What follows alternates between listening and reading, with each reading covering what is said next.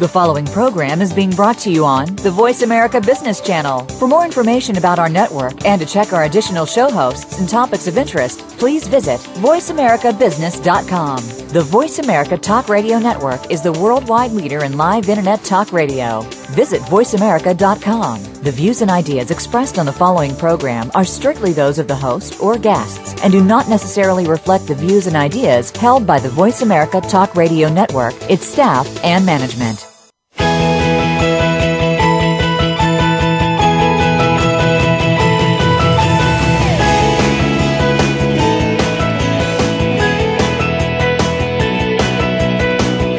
There are entrepreneurs that are making so much more than profit in their enterprises.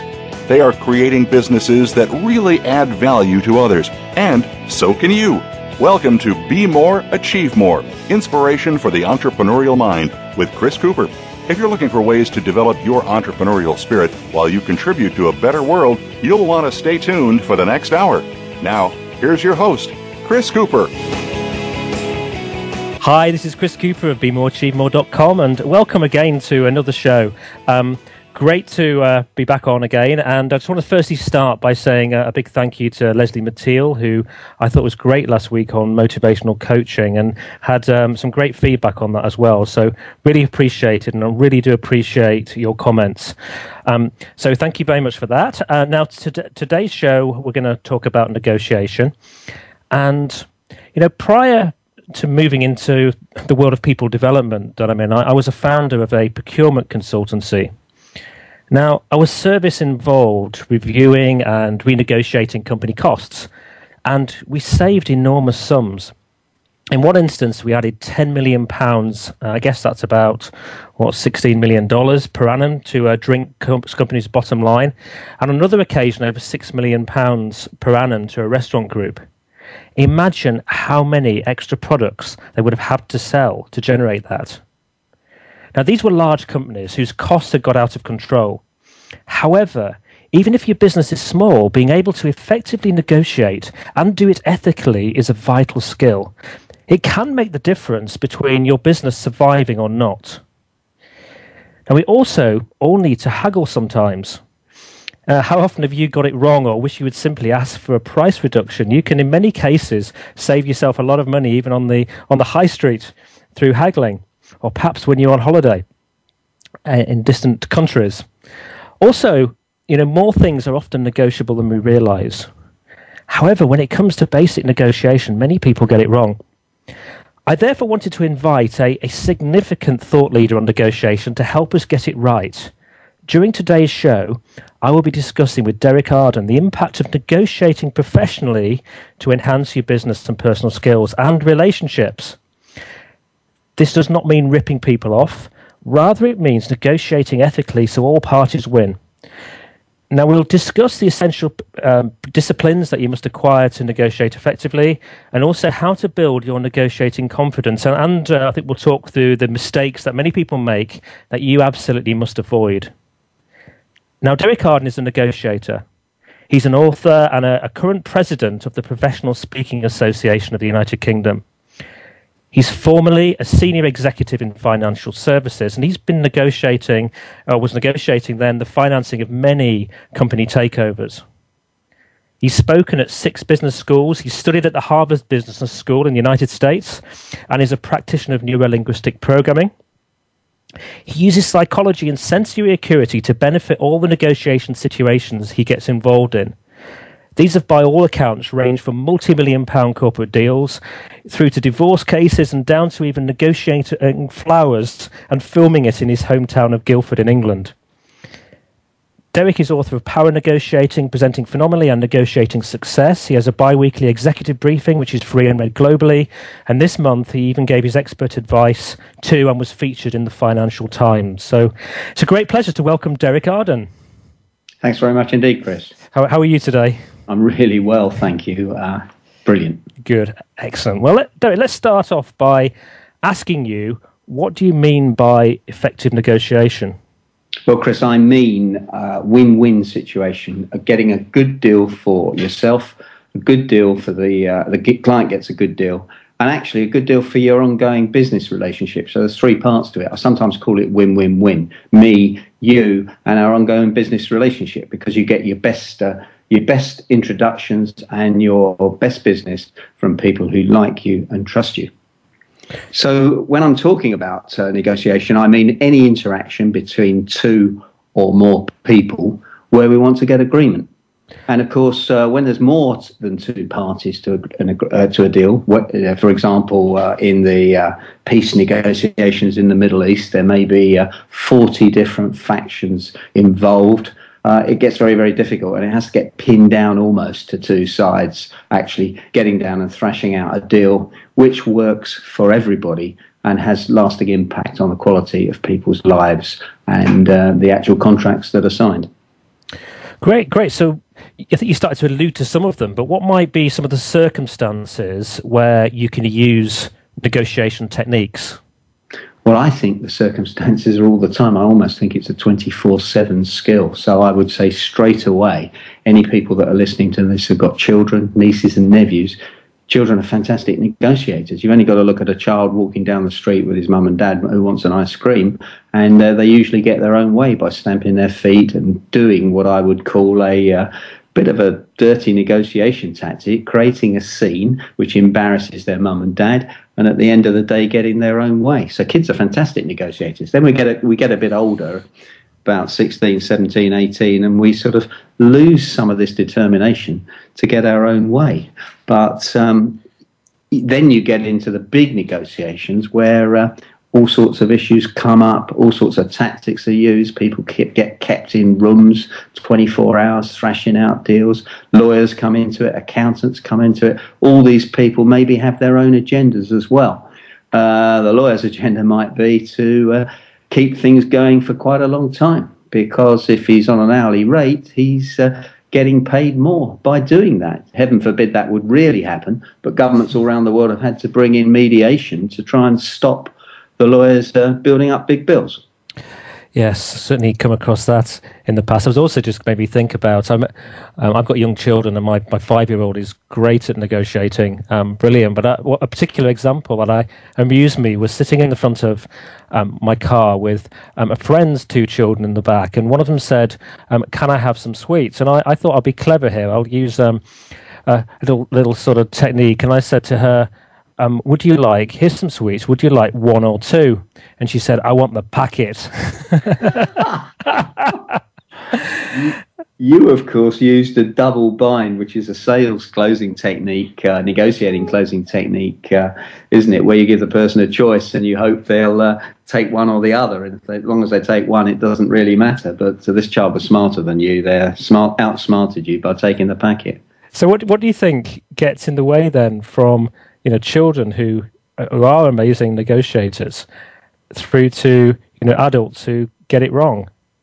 Well, I think children get told off about stuff, don't they, as they're growing up, and they don't actually take any notice because they go through different stages in their lives, and they're looking to get away from the nest and challenge everything and challenge their parents. And then suddenly they become teenagers, and they...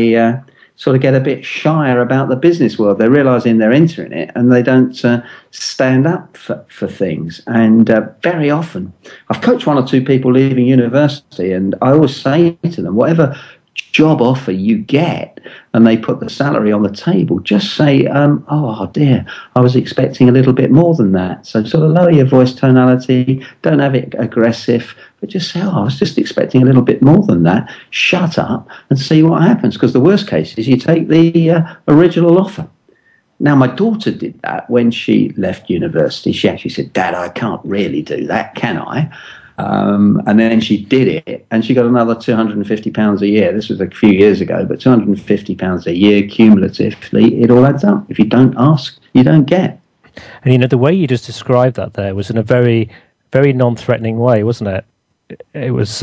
yeah, definitely. If you're going to say something aggressive, say it quietly with voice tonality which is low, like I'm doing now. And if something's not very important, then lift up your voice tonality and say it like that. But Yeah, the more you can keep control of the situation and not lose your rag, because if you do upset someone and if you do use aggressive language, they tend to use aggressive language back, and then it starts heading towards a win-lose or a lose-lose.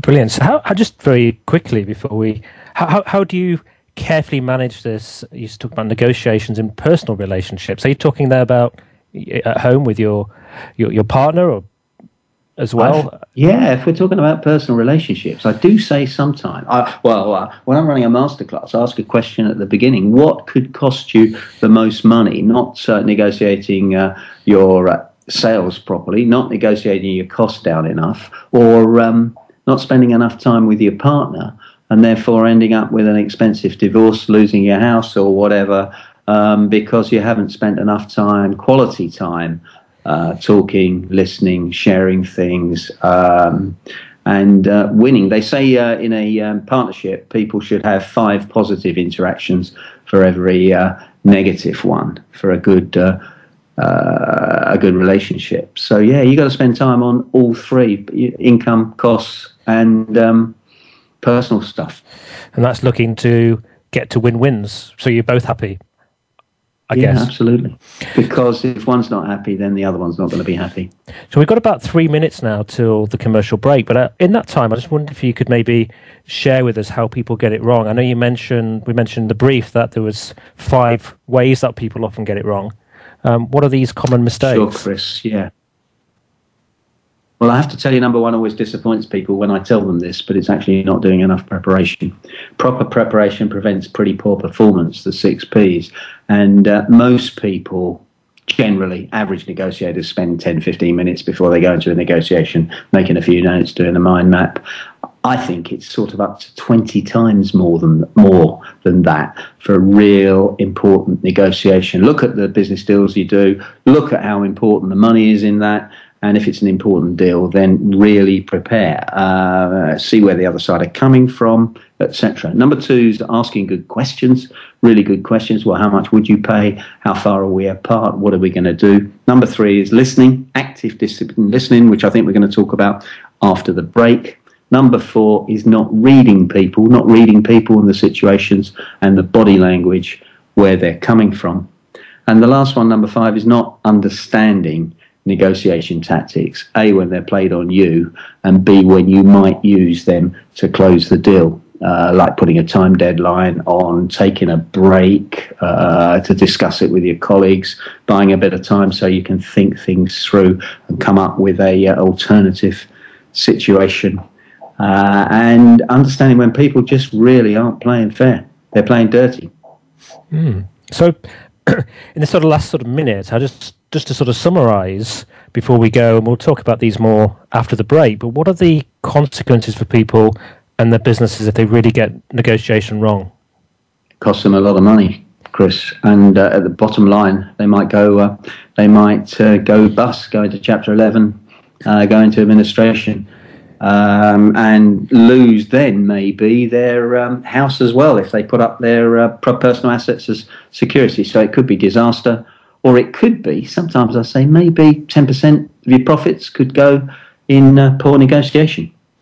And probably also poor, just not looking at your costs at all, just letting them run away. Just be even bigger. Absolutely. Great. Well, we're just going to go over to commercial break, and we'll be back with you again very shortly.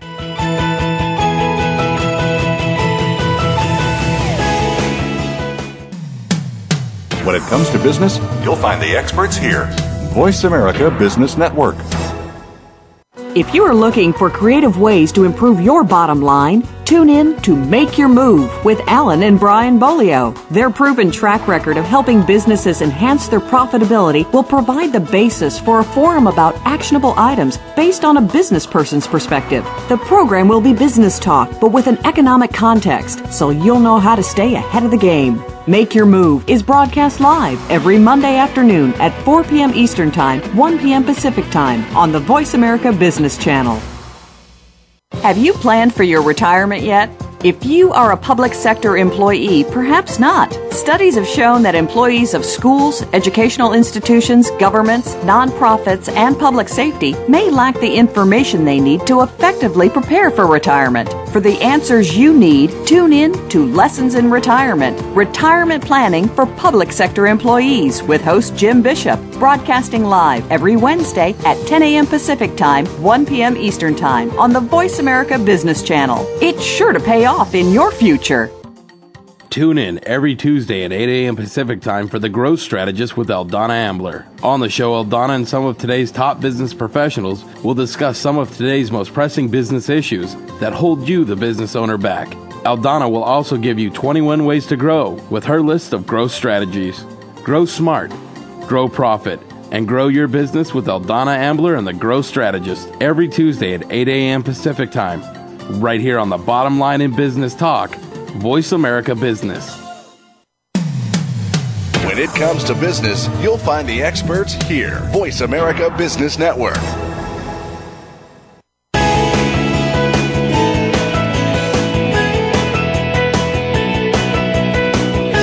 You are tuned in to Be More, Achieve More with your host, Chris Cooper. If you have a question or comment about our show, please direct your emails to info@BeMoreAchieveMore.com. That's info@BeMoreAchieveMore.com.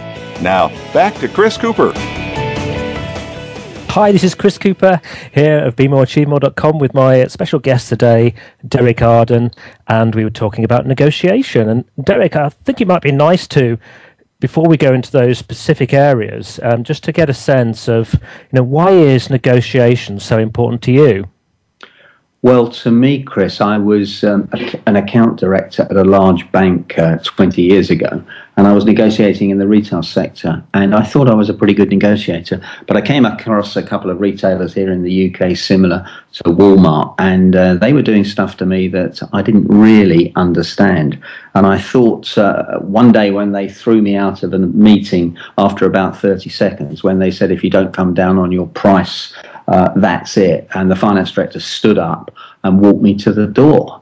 And I had one of those moments where I was trying not to sweat, trying not to go red, and trying to think how I was going to explain to the chairman of the bank I worked for how I'd lost this mega account. And at that moment, I thought, well, I've always liked teaching, speaking, writing. Wouldn't negotiation be a fantastic thing to write about? Because there's no answer. You can't give people a prescriptive thing because it all depends on the circumstances and the people. So I got every book I could think of, every audio program. I read it and studied it, started speaking locally and then nationally, getting invited to business schools. And it's great, and even now people ask me for my advice, and we speak on the radio, but there's no right answer. Every situation's different. It's a bit like a thumbprint. Every thumbprint of every person in the world is different. Every negotiation is different, and it covers every aspect of interpersonal skills. So as you can see, I'm sounding passionate about it because it's every situation's different, and it's great.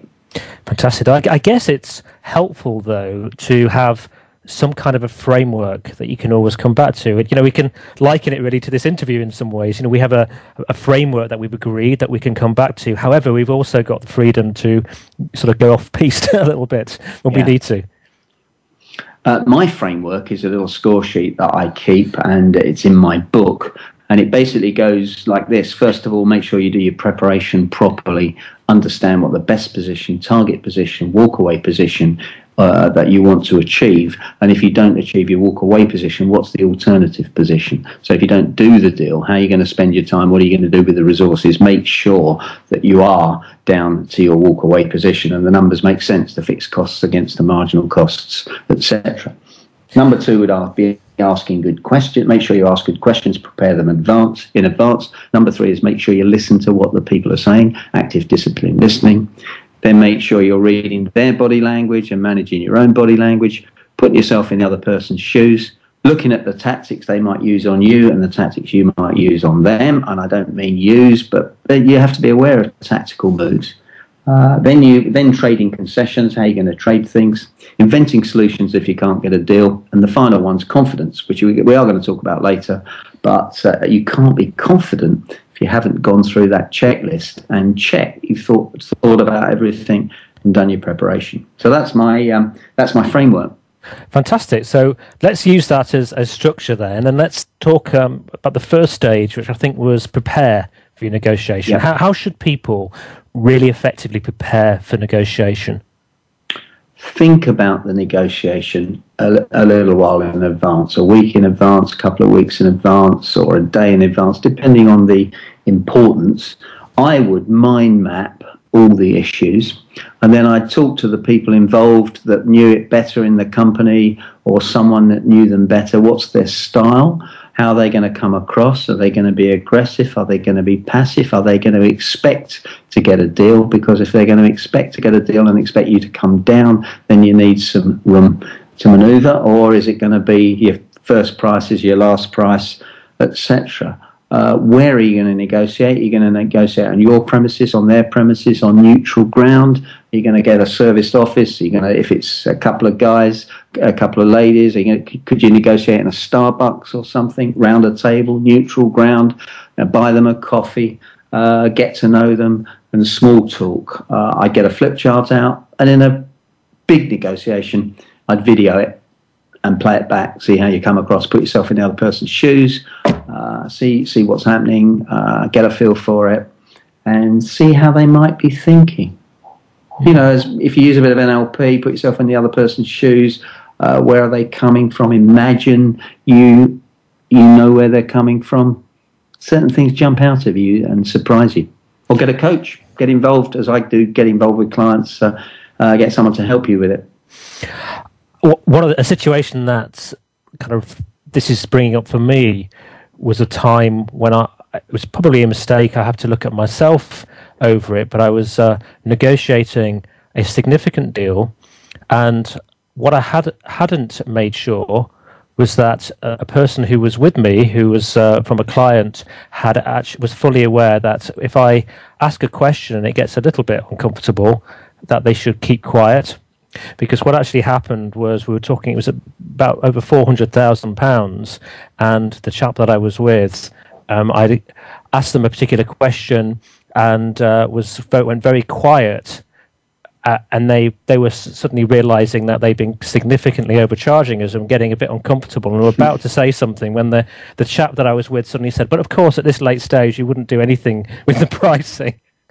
And the thing I learned out of that is that you also have to prepare really thoroughly and make sure that people around you who may be involved in that with you as well also know what their role is. Absolutely. Same thing happened to me a few times, even when I was pretty good at this stuff after I'd been studying it for a while. We had a meeting, and one of the people were late. I said we couldn't go down any lower on our price. And he said, this is my guy, "Yes, we can." And, you know, I just sort of died on the spot. Not only I was appearing to be disingenuous, it looked like I'd been lying as well. So, you know, and of course I should have taken him out of the meeting, just briefed him before he came in rather than letting him come in blind. But the trains were delayed, etc. So, yeah, you've got to get your whole team on board. I might just say something about team negotiations, Chris, if I may. Yeah, please do. If you're going to have a structure, a framework for a team negotiation, you need to set down the roles very clearly. First of all, you've got your lead negotiator, the person that's going to do the haggling. That's quite a stressful job. You've got to think quickly on your feet. You miss some clues. Quite difficult to read the situation and the body language. It's all left brain stuff while you're really going for it. Second person is the person that watches. They can connect, relax, a bit of right brain skill, watch the body language, do a bit of mirroring and matching of the other people to build rapport, make the odd notes. And then when you take a break, time out, or as the people at Harvard call it, going to the balcony, then you can find out what the other person thinks, saw, heard, because we all hear different things. And what's their judgment? How much should we come down? Should we keep going for a while? Perhaps they need to get away early, so we won't put any concessions on the table till the last minute to close the deal, etc. Third person might be the note taker. If you need someone to take copious notes of everything that happened, then that doesn't want to be the observer. Obviously, you can't watch and write at the same time. And the fourth person is probably the most dangerous person, because you've got to be really careful about them, but you may need them there, the expert, the person that knows about the deal, if it's an internet deal, about how the internet works, how the processes work. If it was a building, you might be the quantity surveyor, etc. These people have a knack of knowing the quantity surveyor of the on the other side, and they like to chat and share things and show off. This guy can be really dangerous. You want him totally on your side, knows not to talk unless he's asked. You're leading it as the lead negotiator. You bring the people in. So if you do ask one of those open questions, then your side doesn't fill the silence and answer it by mistake. And at the break, lastly, you might get your expert talking to their expert, not giving anything away, but seeing if they give anything away to you. Mm-hmm. So you talked about some questions there. Let's move on to questions. What are the best questions from your experience to ask? Well, we've got open and closed questions, so we need to consider those first. The best questions are open questions, which gets them talking, because when they're talking, they're giving you information, and when you're talking, you're giving them information. So what do you need from us? How are we going to solve this? How much are you prepared to pay? What extras can you give us if we give you a little bit off? What's the time scales for paying? Now, all those questions are beginning with what and how, you'll notice. And if you frame your questions in the first instance with a what or a how, you're going to get a good quality open question. And when you ask these questions, I imagine in my mind a question mark at the end of the sentence. And that question mark tells me not to say anything else, because often people ask a question and then devalue it with a second question, which lets the other side off the hook. For example, how much are you going to pay? How much can you pay? Because I need to know this, this, and this to talk to the committee, to talk to my boss, and it lets them off the hook, gives them some more thinking time. So it's literally how much will you be able to pay, and shut up. So are we saying then that listening is really important? Absolutely. Active, disciplined listening with your two ears and your two eyes and your brain focused on exactly what they're saying, not being involved in any self-talk, thinking about what you're going to say next, etc. So how do you do active listening? You do body language, upright body language, which is relaxed and focused, with the right eye contact, maybe with your head slightly tilted like animals do when they're listening to you, and in the zone with your notepad there for the odd notes, with your questions, and being interested in what the other person's saying. And most people don't do it very well. They slouch, they fold their arms, they start thinking about what they're going to say next, etc. And it's a real skill. And people are, it's very easy, they think, and it's not easy at all. And then, of course, we're watching the body language which goes with it, because it's 5 times more difficult to lie, the psychologists say, with your body language than it is with the words that you're coming out with. And therefore, clearly, you want to see if there's any nose rubbing, fidgeting, and stuff like that as they're answering the question. So you've got to watch your own body language and make sure you keep that, I guess, relatively neutral, so you're not giving something away, but you've also got to zone in very carefully and observe the body language as well as the words and intonation from the other people. Is that what you're saying? Absolutely. It's a big job, isn't it? It is, isn't it? Absolutely.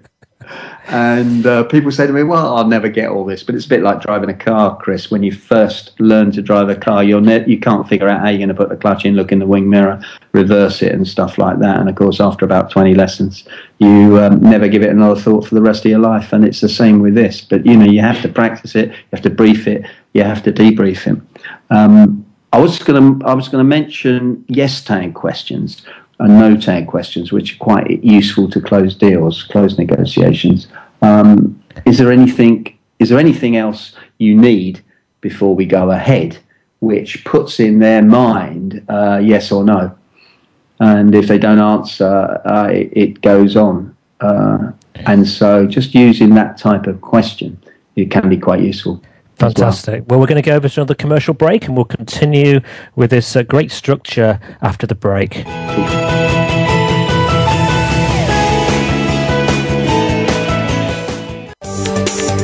From the boardroom to you, Voice America Business Network.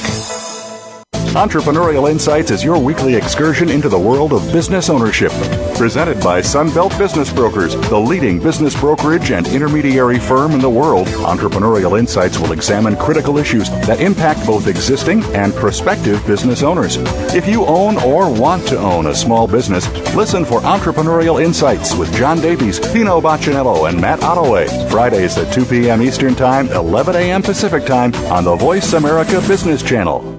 We are in the midst of a global sovereign debt crisis that could lead to the ultimate risk for the world economy, the removal of the U.S. dollar as the world's reserve currency. What will this event really mean to the markets? And more importantly, what does it mean for you and your family? Listen to Global Currency Watch with your host, Stephen Ayer, to get a full and objective look at the world's sovereign debt crisis and help you prepare for when the crisis envelops the United States. Global Currency Watch airs live every Thursday at 9 a.m. Eastern Time, 6 a.m. Pacific on Voice America Business. No family can survive on two incomes anymore, let alone one. If you are supplementing your family's income working from home, then tune into The Cash Flow Show, Direct Sales Radio. Host Deb Bixler brings you sales tips, lead generation systems, and best business practices that guarantee direct sales success. Whether you're looking for a little extra cash or a career change, The Cash Flow Show, Direct Sales Radio will give you proven systems that will work in your home business. The Cash Flow Show, every Wednesday at 8 p.m. Eastern Time, 5 p.m. Pacific Time on the Voice America Business Channel. Voice America Business Network, the bottom line in business.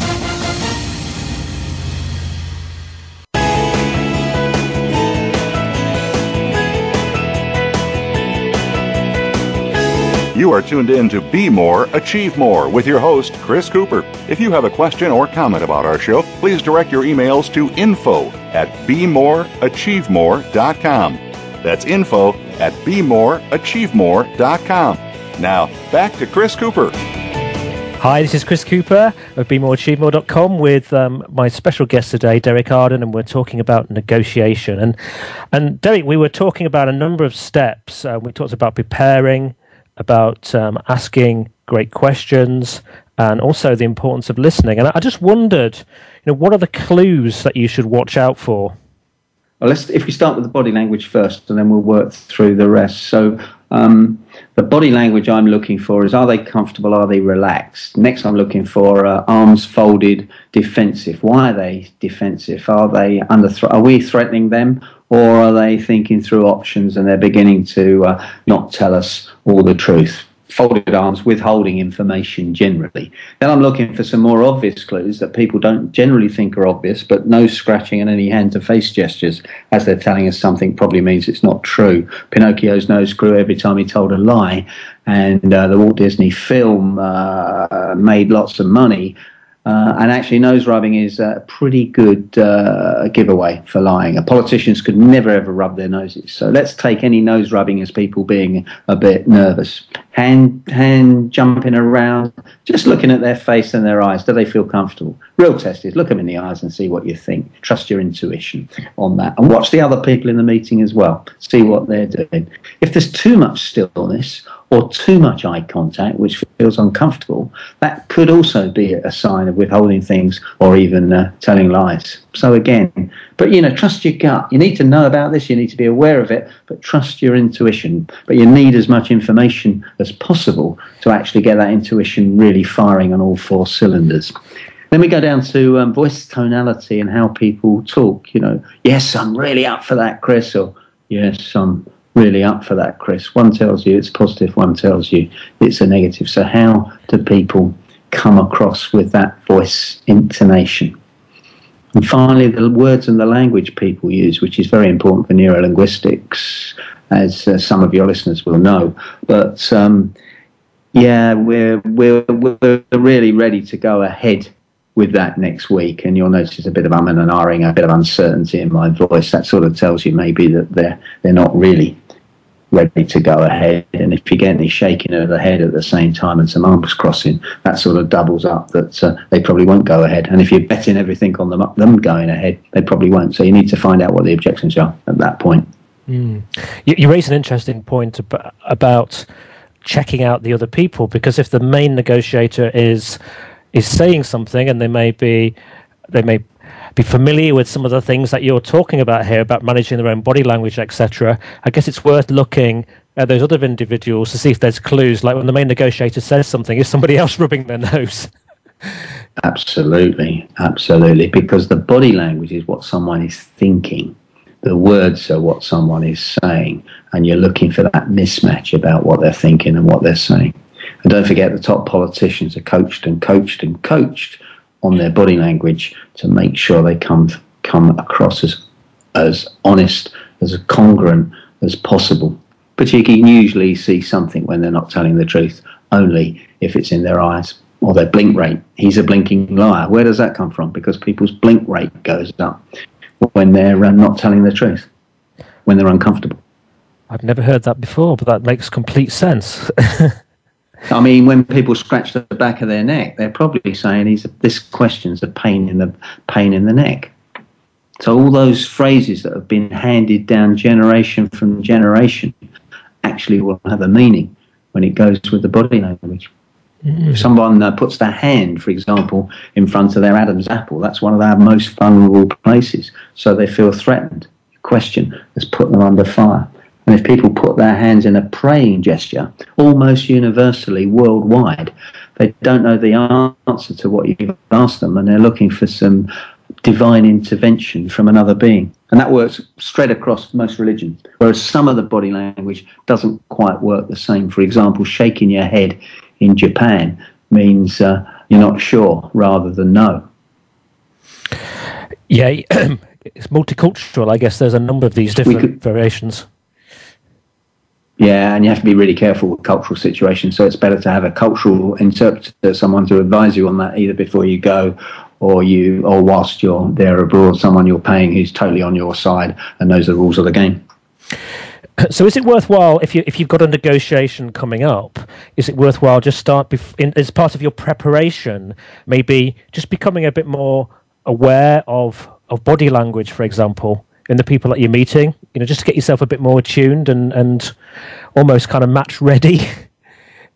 Yeah, no, absolutely. And funnily enough, women are better at reading body language generally than men are. More right brain skills, more connectors between the left and right side of the brain. What I coach people who are generally not aware, lower emotional intelligence, I would probably call it. It's just to make a note on a pad or on your in your file of facts, in your computer system, whatever you use to make your notes.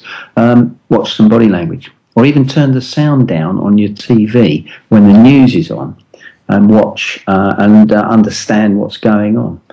So the sound down on your TV makes it really awkward for 10 or 15 minutes, but you start becoming more sensory aware, sensory acuity of the body language and what's going on. We've got there's a film at the moment, you might know the name of it, I can't remember it, but it's a one that's won a lot of awards for, it's a silent movie, and just by watching a silent movie, you get so much of the meaning, don't you, even without the words. Yeah, absolutely. I love all those old films, those black and white silent films from the when was it, the 20s? Yeah. Charlie Chaplin, fantastic. And of course they had to exaggerate the body language gestures. And don't forget, on TV, or actors spend a lot of time on body language because they exaggerate the body language to get it to come across. So when you're seeing a really good actor, they are fantastic with their gestures. Just accentuating them a bit more. So you mentioned to me as well when we were chatting, I can't remember whether it's in the break or in preparing for this, that empathy is really important. Do you want to talk a little bit about empathy?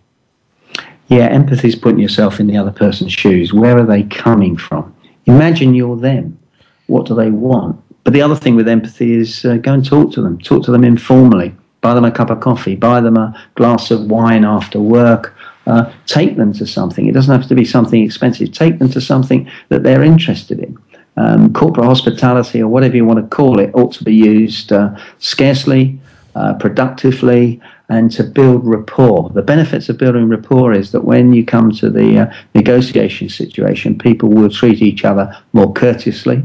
They'll allow more difficult questions to be asked. And if they actually want to do business with you rather than the competition, although they've got to be seen to being fair, if everything's equal, the price, the delivery, the payment terms, etc., then they're much more likely to do business with you if they like you. And the way they're going to like you is by your personality, the way you treat them, the way you treat them with respect, the things, the small things that you might give them, whether you put yourself out for them or not, etc., etc. We all know this stuff, but generally people don't do it, Chris. They don't do enough of this stuff in the first place. I say before a meeting that you go into, a negotiation, a sale, whatever it is, that you should spend in the meeting 5 minutes for every hour building rapport on small talk and stuff that people know. Mm. I suppose we also have to be a bit mindful. I've certainly noticed that sometimes some of the biggest concessions can be given away in the lift, or outside of the meeting, if when your guard's been dropped. It could be, and of course, people. 80% of the concessions usually come in the last 20% of the negotiation time. Pareto's law, Wilfredo Pareto, the Italian economist, who said found that 80% of the assets in Italy were in the hands of 20% of the people, and applied that as a business law. Well, in negotiation, 80% of the concessions come in the last 20% of the negotiation time. So it's really important that you control the negotiation time and are aware of that. And if not, carry the meeting on later on. So don't get caught in that time issue. And be careful in lifts and when your guard's down, etc. I've been in 2 negotiations where I'm very certain that I've been bugged.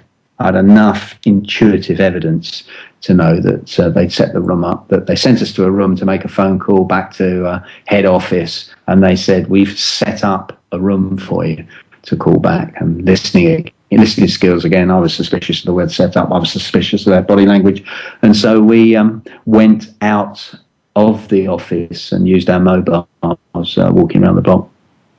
Crikey! So yeah. I've heard of lifts being bugged, as you mentioned it. Sorry to interrupt. I've heard of lifts being bugged, cars being bugged, etc. And certainly in a number of institutions in the UK, I'm sure it's in the States, the boardrooms and the offices of the chief executives are swept for bugs every morning. Amazing.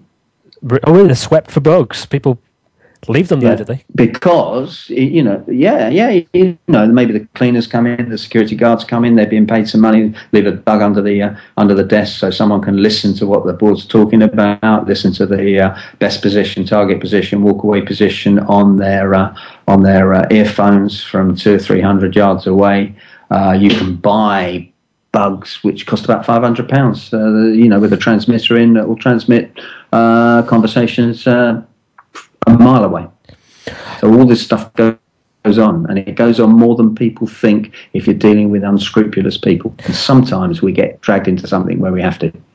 I was just thinking, I guess a lot of people listening to this won't find themselves in that situation, but I suppose we do find, and we can all find ourselves in situations like this, perhaps when we're dealing with a kitchen company or something who sent a rep around and is then in the conversations, probably as part of their sales process, saying, I need you to speak to my boss. And some of those things get quite unethical. I've actually even had invited 1 or 2 companies into my own home just to experience them doing it.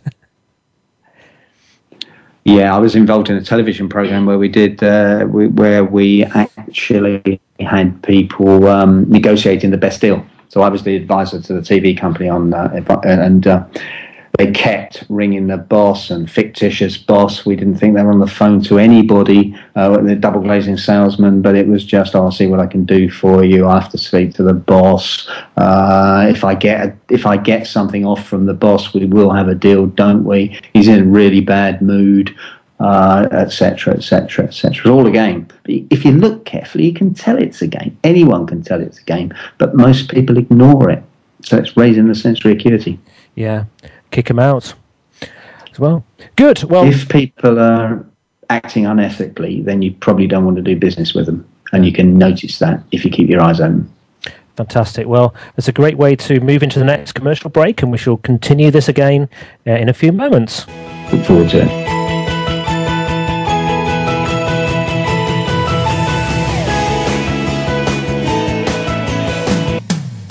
When it comes to business, you'll find the experts here. Voice America Business Network.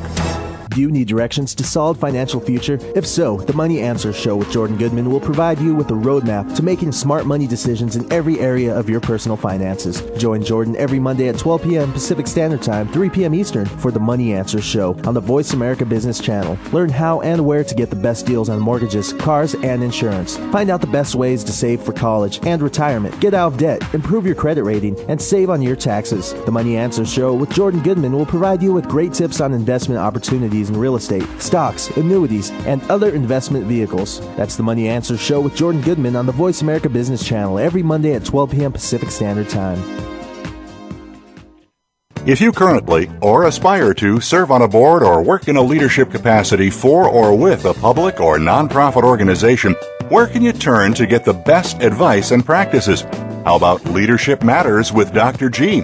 Our program discusses challenges facing both public and nonprofit leaders. Don't miss these practical solutions and tips to enhance your leadership style and effectiveness. Leadership Matters with Dr. G airs live Wednesdays at 2 p.m. Pacific, 5 p.m. Eastern on the Voice America Business Channel. The business community's first choice in Internet Talk Radio, Voice America Business Network.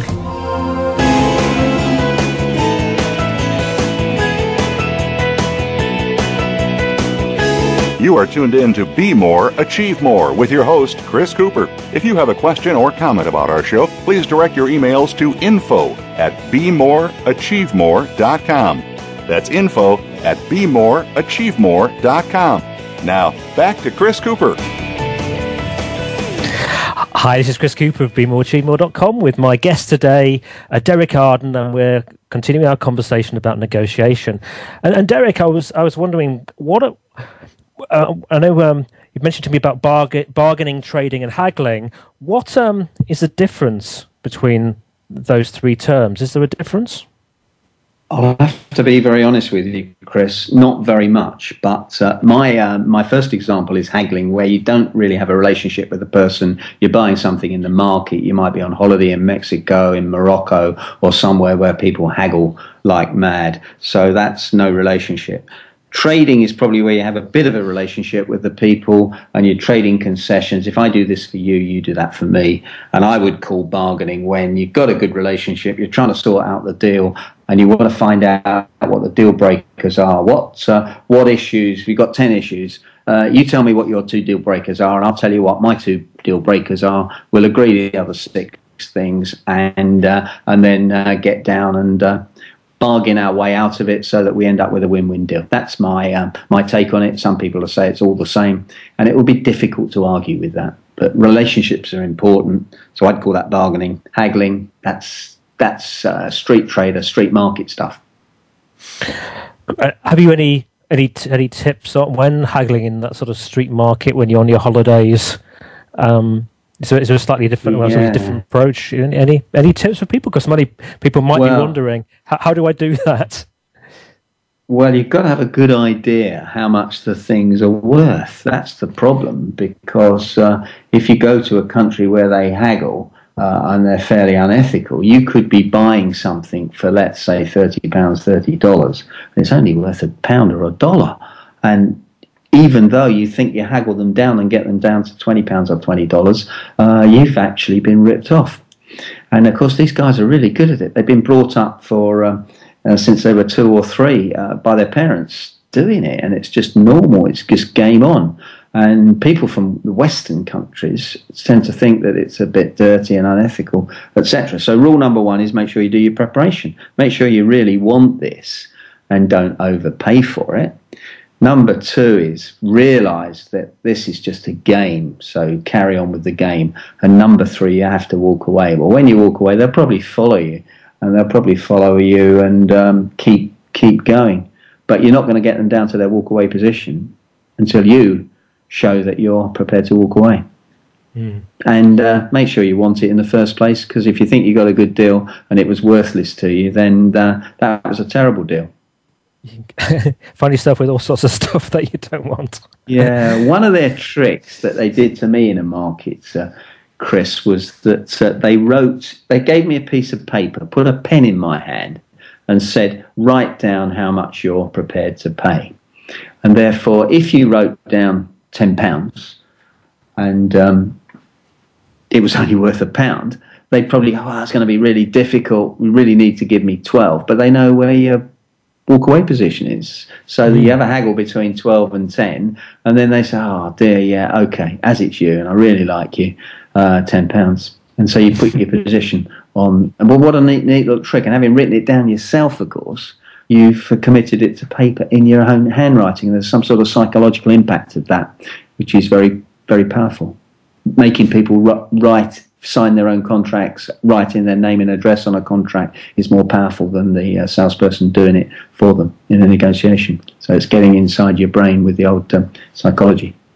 Fantastic. So talking about psychology then, and getting into your own brain, what are your tips on building confidence and controlling nerves? Because I know, doing negotiation and haggling and like speaking is something that people can find or feel uncomfortable to them. Yeah, I mean, number one is do your preparation. Again, feeling not confident is generally the first sign is that you just really haven't prepared. You hadn't done your work, first of all. And it's the same with presenting.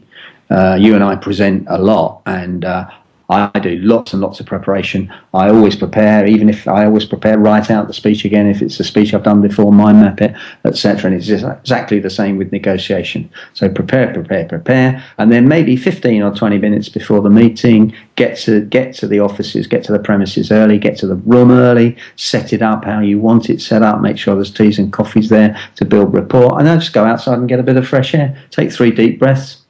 Get myself in the zone, like we talked about before we did this program. Are we in the zone? Yep, we're in the zone.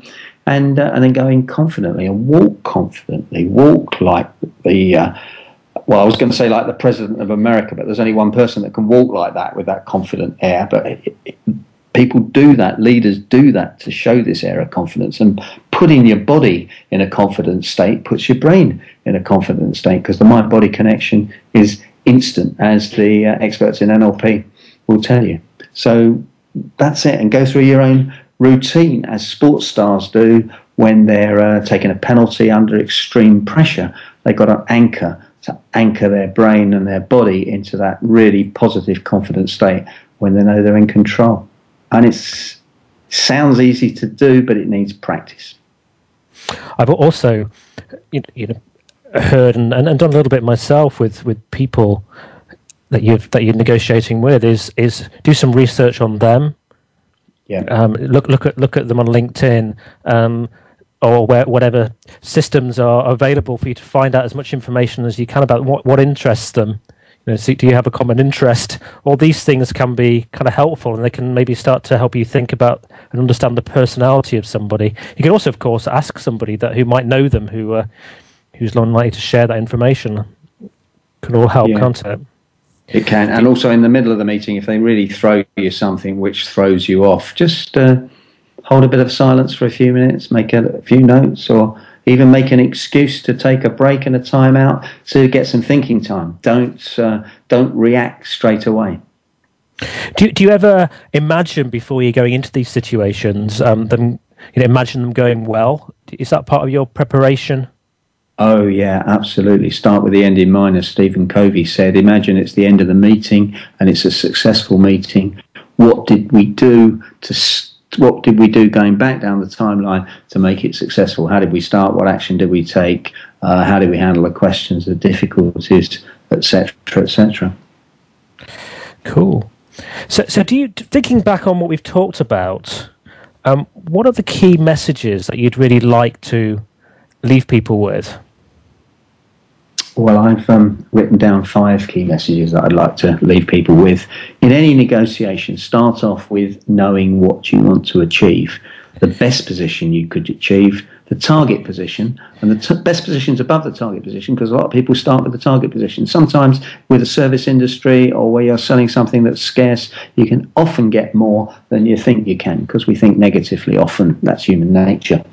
And your walk-away position where you'll leave the table. But make it a soft or a hard walk-away position. It's better to have a soft one. So, Chris, that's the best deal I can do for you today, with the emphasis on today, so tomorrow you could change your mind and know what your alternative position is. Then do the preparation. Always aim for a win-win situation. Don't trust people to be fair. Read the people, read the body language, read the voice tonality, read the words they, and read the whole general, almost sixth sense intuition of it. Understand the tactics, and finally, go in feeling confident, prepared, and if something crops up, then take a break, take a time out, have a little think about it, come back to them tomorrow. And on the telephone, where you can't see the body language, if you are negotiating on the telephone, call them back. Get a pad out, write your notes, see what the options are, see what else you can give them. If it's a pricing issue that doesn't cost you so much and might be valuable to them. And if in doubt, ask them. Well, we're so far apart, what can we get to? What can we do to get a deal? Fantastic. Well, it's been absolutely fabulous talking to you today, Derek. Really appreciate your time, and certainly found that very enlightening and helpful. A real masterclass in negotiation. So thank you, Derek. Thanks very much indeed, Chris. You're very welcome. If you want to find out more about Derek and subscribe to his free bi-weekly executive newsletter, it's read globally. Go to www.derekarden.com. His site, he also tells me, it includes 4 videos on 4 haggles he did down his local high streets in Guildford, England, which includes buying flowers, TVs, and picture frames. So if you're doing any of those purchases, you might want to check those out. Some good different haggling learning points. Do also join us for next week's show. Next week, we're going to be talking about some of the key principles of success from a gentleman called Lee Jackson. Lee's the author of 6 books, and whereas Derek's provided us a masterclass on a subject on negotiation, we're going to be talking about some really significant principles of success. And I've heard Lee speak, and he did a fabulous, engaging presentation on this, so I wanted him to come and talk to us. If you have any questions or feedback, please send them to me at info@BeMoreAchieveMore.com. I'd love to hear from you, so please do join us, communicate, and if you want to leave any Facebook messages, go to www.facebook.com/BeMoreAchieveMore, and this recording will be available tomorrow if you want to download it to MP3 and listen to it in more detail. So thank you very much. Thanks to our production engineer Chad today, and I look forward to speaking to you again next week. We thank you for listening to Be More, Achieve More. Please join your host, Chris Cooper, again next Friday at 8 a.m. U.S. Pacific Time on the Voice America Business Channel. Enjoy your week.